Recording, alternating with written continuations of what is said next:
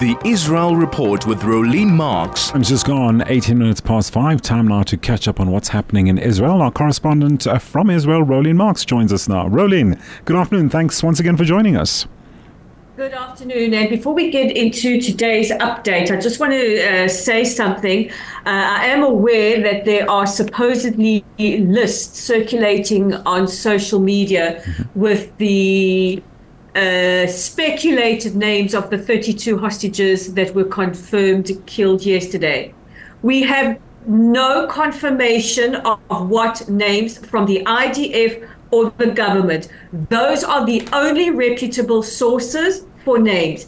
Any information about hostages alive or sadly dead has to come from the IDF or from the government and they have not released names. So please, if you see any names circulating, please ignore, please do not disseminate. This is not information that has been confirmed by the only reputable source when it comes to uh, official officially releasing names, and that is the IDF and official government. As you've pointed out so many times before, Rolene, let's just hope the message has been sent out loud and clear. Speaking of the hostage situation, what is the latest regarding it on the political front? And also, let's also look at the family relatives camping on on the Gaza border. We seem to be having a bit more to chat about about the hostage situation and the deals being spoken about at the moment.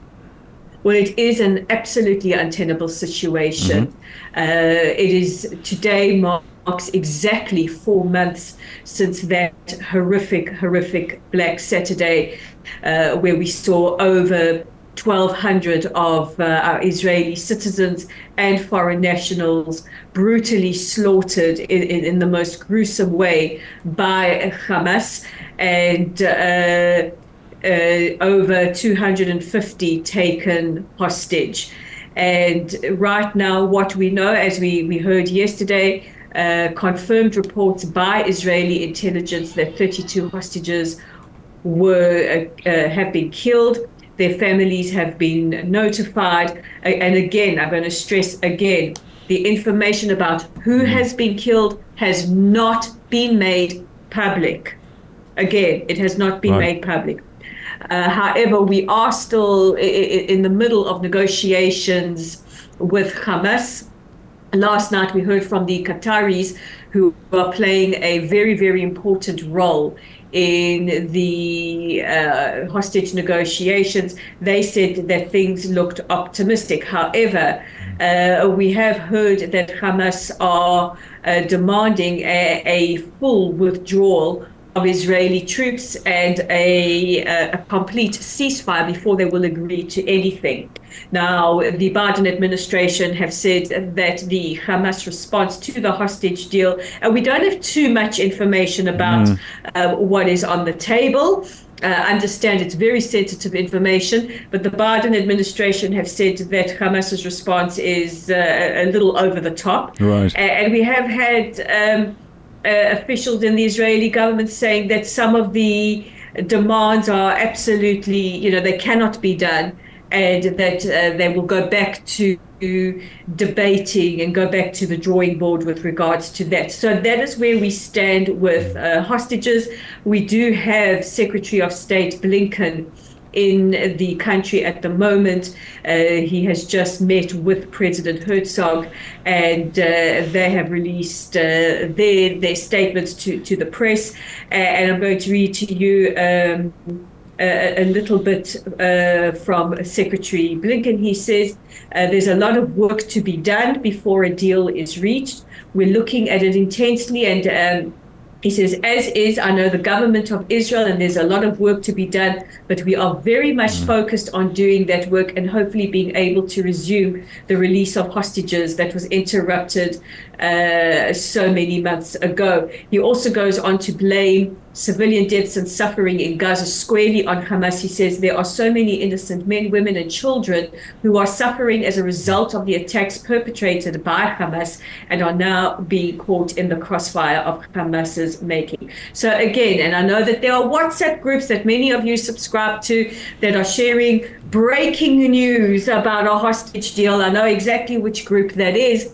Uh, again, I want to stress that group is does not operate from Israel, the, uh, is not run by a, uh, a journalist, and um, you've heard it from Secretary of State Blinken and Israeli officials. We don't have a final deal. It is still in the process of being discussed. Well, certainly it looks it looks like an issue that's certainly going to drag out for a while, Rolene. It's going to be interesting to see exactly what's going to be arrived at eventually. In the meantime, we have family, uh, well, relatives of hostages camping on the Gaza border.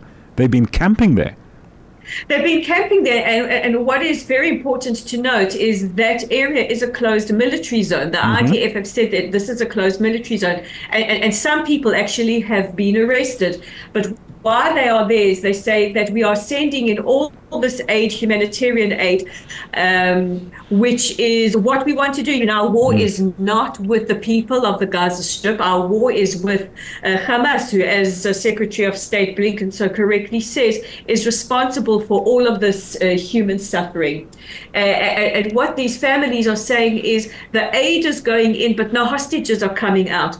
We also heard from French officials yesterday saying they are demanding to know whether or not the medications that they sent in for the hostages have actually reached the hostages. We have mm. no confirmation. And, and, French officials are saying, we demand confirmation. Did those, uh, did that medication uh, has it been received? Uh, and we just don't know. And of course, the families are agitated by the fact that Hamas is also hijacking aid. Hamas is hijacking aid. This is a huge, huge problem that uh, was demonstrated to the International Court of, of Justice with, with videos. Um, it is a massive, massive problem, and uh, we need to ensure that aid gets to the people mm. of Gaza who so desperately need it. Rolene, there's that saying, better late than never. One wonders why so late. We had Pramila Patten, the UN Special Representative of the Secretary General on Sexual Violence in Conflict, concluding only a visit last week. Take us through that. Well, she has been in the country for a week. She has uh, visited with her team and uh, quite an in depth investigation. So, this is Pramila Patten. She is the UN Special Representative of the Secretary General on sexual mm-hmm. violence in conflict. Uh, she's been here, and, and, I'm going to read to you a little bit about uh, of her. Um, of her itinerary, she met with the hostage and missing family forums, met with some of the abductees who had been returned uh, from Hamas uh, captivities as well as their families. She also went to uh, the Shura base which is the area where uh, the the bodies of those murdered were, were brought and, and, spoke to the head of the military rabbinate female corpse identification team. Uh, many of you are familiar with the testimony, the, the, the absolute harrowing testimony of uh, Shari Mendes, uh, who prepared the bodies for burial, and, and what they saw. She also toured the headquarters of Unit 105 of Lahav 44 uh, or 443 of the uh, Israeli police, where she was briefed on the intelligence gathering uh, and the collection of evidence on these sexual assaults uh, committed uh, by the terrorists. This is where uh, a lot of that eyewitness testimony that we've heard mm-hmm. has, mm. has been given. She also visited the communities of the Western Negev, uh, and, and, spoke to our witnesses at Kibbutz Be'eri from the Nova Festival and uh, the Nahal Oz military camp. Now, if you recall that some of the abductees who are still being held hostage, female abductees, were taken from Nahal Oz, from that mm. military base, one of whom was. Um, Naama Levy, mm-hmm. uh, uh, another one is uh, Agam, and we've seen the video footage of them uh, with blood all over right. the, the, the, crotch area, the seat of their pants.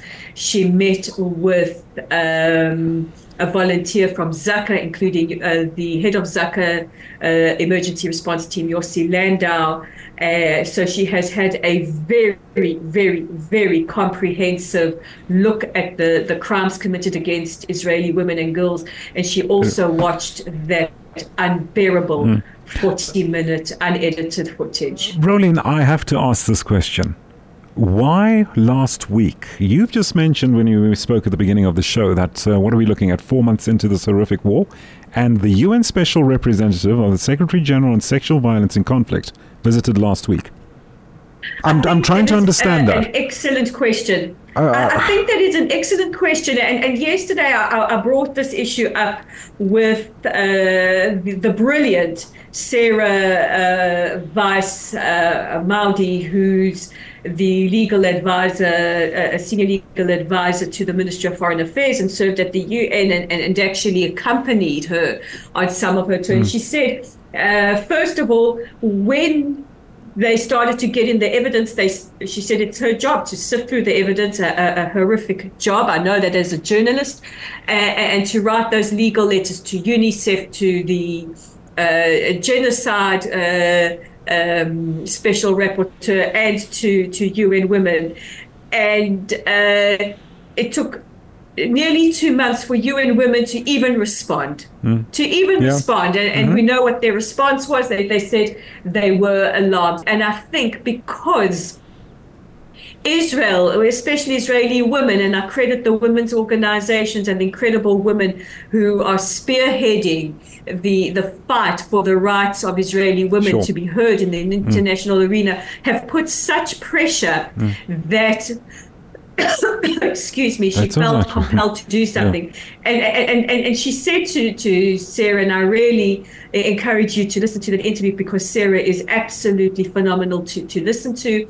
Um, she said, I can't sit in my office and uh, do nothing. So she arrived with her team and will put will it will give her report mm. to the secretary general and, and let's see what he does from yeah. there he has faced an immense amount of pressure from us here in Israel to do something and not just sit on Twitter uh, saying platitude. Yeah. We want what we call mm. in, in mm. Hebrew tachlis. Yeah we want work on the ground. It's amazing, Rolene. If I can just conclude by saying it's amazing. It took almost four months for that, but it takes less than that to get Israel to the ICJ. Isn't that interesting? But okay, that's for another discussion.